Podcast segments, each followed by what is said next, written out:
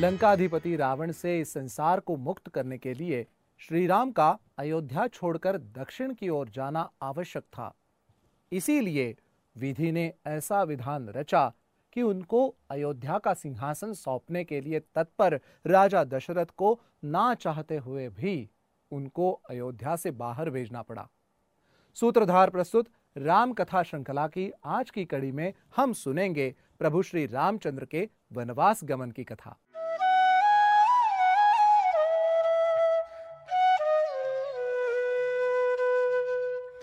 मिथिला की राजकुमारियों से विवाह के पश्चात श्री राम सहित तीनों बंधु अयोध्या वापस लौट आए।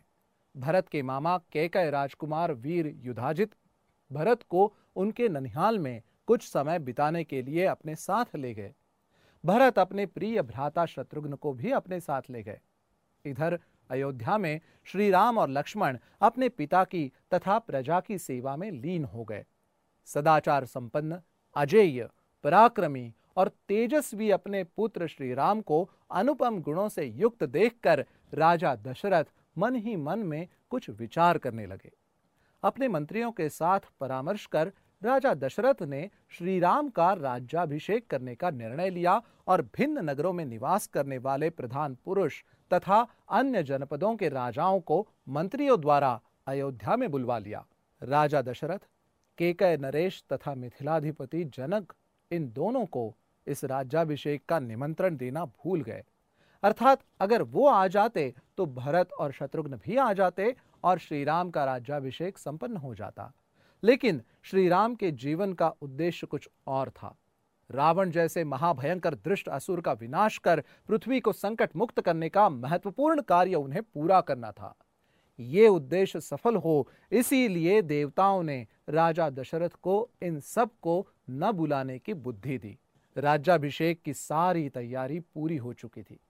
अभिषेक के एक दिन पहले कैकई को बचपन से पाल पोसकर बड़ा करने वाली उनकी दासी मंथरा ने उनको उकसाते हुए कहा, पुत्री, तू भी कितनी भोली है जो अपने पुत्र के साथ होने वाले इस धोखे को इतने धूमधाम से मना रही है? कैकई ने मंथरा से उसकी इन बातों का तात्पर्य पूछा तो उसने उत्तर दिया, अरे भोली राम के राज्याभिषेक होने के बाद उसके सौतेले भाई को कौन पूछेगा? तुम्हारे पुत्र भरत को हर बात के लिए अपने भाई का मुँह ताकना पड़ेगा। जिसे तूने अपनी कोख से जन्म दिया है, उसके साथ ऐसा कैसे होने दे सकती हो? मंथरा ने राजा दशरथ के विरुद्ध कैकई के कान भरते हुए आगे कहा, तुम्हारे पति के मन में खोट है, इसीलिए तो उन्होंने भरत को इस राज्याभिषेक से दूर रखा है। वरना अपने संबंधियों को ही आमंत्रित ना करने का क्या औचित्य है? अपनी इन बातों से मंथरा ने कैकेयी के मन को दूषित कर दिया। मंथरा की बातों में आकर रोष में भरी हुई रानी कैकई कोप भवन की ओर दौड़ी चली गई। अपने सारे आभूषण उतार फेंके और वो वहीं ज़मीन पर सो गई। ये बात राजा दशरथ को पता चली तो वो वहाँ गए और अपनी प्रिय रानी को मनाने लगे। उन्होंने श्री राम की शपथ लेकर उनकी कोई भी इच्छा पूरी करने का वचन दे दिया। कैकई ने भूतकाल में राजा दशरथ द्वारा उन्हें दिए गए दो वर की याद दिलाई और उनकी पूर्ति की मांग की। राजा दशरथ ने उन्हें जो चाहे मांगने को कहा तो रानी कैकई ने पहला वर मांगा। नवपंच वर्षाणी दंडकारण्यमाश्रिता। चिराजीन जटाधारी रामो भवतु तापसा। और दूसरा भरतो भजता मध्य यवराज्यमकंटकम। अर्थात श्री राम चौदह वर्षों तक जटाधारी तपस्वी की तरह दंडकारण्य में जाकर रहें और मेरे पुत्र भरत को युवराज पद प्राप्त हो जाए। कैकई की बात सुनकर राजा दशरथ व्याकुल हो उठे और दुख के कारण कुछ ही क्षणों में वो मूर्छित होकर गिर गए। होश में आने पर उन्होंने कैकई के हाथ जोड़े श्री राम को शरण देने की भीख मांगी। पर कैकई टस से मस न हुई। राजा दशरथ की मानो चेतना लुप्त सी हो गई। श्री राम और राजा दशरथ का वियोग निश्चित था। श्री राम ने अपने पिता को समझाते हुए माता कैकई की बात को स्वीकार किया और वो देवी सीता को ये वार्ता सुनाने के लिए उनके भवन की तरफ़ चले गए। सीता जी ने उनके साथ वनवास जाने की इच्छा प्रकट की। लेकिन श्री राम ने वनवास के कष्ट का वर्णन करते हुए सीता को अपने साथ चलने से मना किया।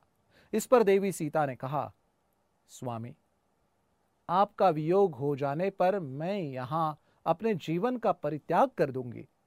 आपके साथ जहाँ भी रहना पड़े, वही मेरे लिए स्वर्ग है और आपके बिना कोई भी स्थल हो, वो मेरे लिए नरक के समान है। सीता का निश्चय देख अंततः श्री राम ने उनको अपने साथ वन में चलने की आज्ञा दे दी। जिस समय सीता और श्री राम में बातचीत चल रही थी, लक्ष्मण वहाँ पहले से ही आ गए थे।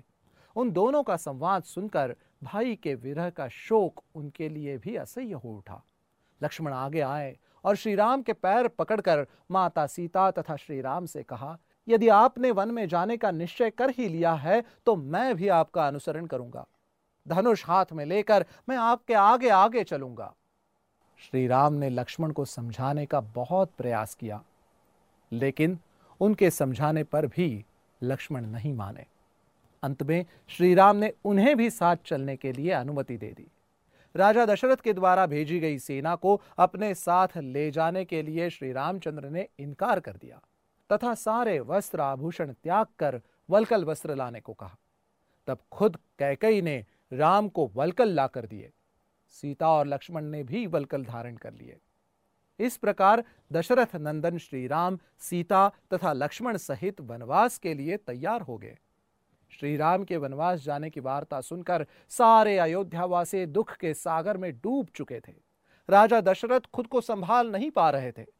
जब श्री राम उनकी आज्ञा लेने के लिए पहुँचे तो राजा दशरथ ने अपनी सारी रानियों और पुत्रों को अपने पास बुलाया। महाराज दशरथ शोक से आर्त हो रहे थे। गुरु वशिष्ठ सहित सुमंत, सिद्धार्थ आदि सब कैकई का धिक्कार करने लगे, पर फिर भी कैकई का मत परिवर्तन नहीं हुआ। श्री राम ने राजा दशरथ की आज्ञा ली। माता कौशल्या ने आँसू भरे नयनों से उन्हें आशीर्वाद दिया। राजा दशरथ ने मंत्री सुमंत्र को रथ सज्जित करने की आज्ञा दी। श्री राम लक्ष्मण और सीता तीनों राजमहल के बाहर आए। मंत्री सुमंत्र रथ लेकर खड़े थे। श्री राम ने सुमंत्र को रथ तेज़ी से चलाने की आज्ञा दी। सारे अयोध्यावासी रथ के पीछे भाग रहे थे। राम से रुकने की प्रार्थना कर रहे थे।